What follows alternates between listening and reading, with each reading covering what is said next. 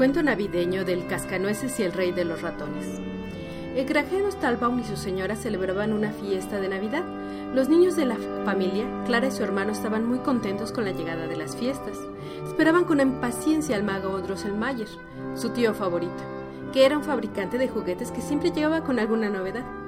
El mago llegó con su sobrino, Fritz, y una gran caja de sorpresas de la que fueron saliendo sucesivamente un soldado bailarín, una muñeca y un oso polar con su cría.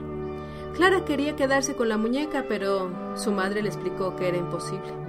La niña comenzó a llorar desconsoladamente. Finalmente Drosselmayer, sintiendo pena de la niña, la sorprendió con un regalo especial, un gran cascanueces de madera.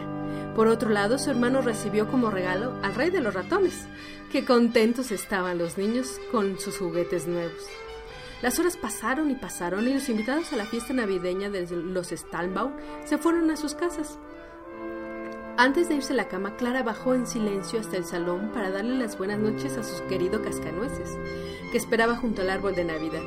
La pequeña, cansada después de tanta celebración, se quedó dormida allí mismo y empezó a soñar que los juguetes cobraban vida a su alrededor. ¿Cuál fue la sorpresa cuando apareció el rey de los ratones y su banda de roedores empezaron a aterrorizar a la niña?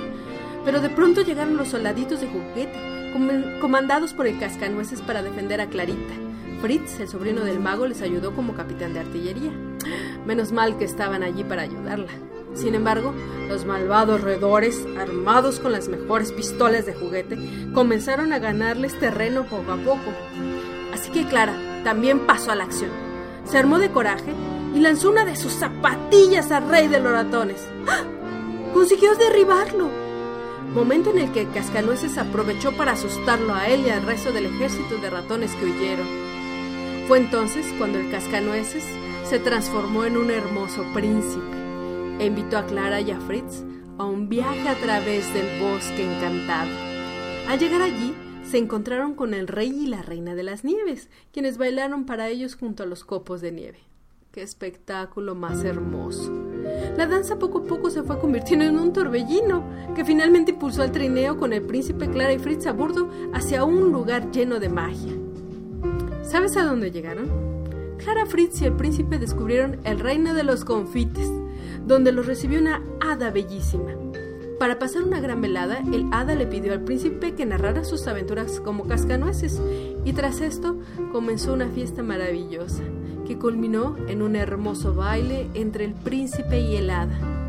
Tras vivir una experiencia llena de magia y aventura, Clara y Fritz volvieron de regreso a la realidad en su trineo. Cuando la niña abrió los ojos, pudo ver que el cascanueces seguía esperando bajo el árbol de Navidad. Sin embargo, y aunque Clara sabíamos que no era posible, estaba segura que ahora el juguete sonreía más que antes.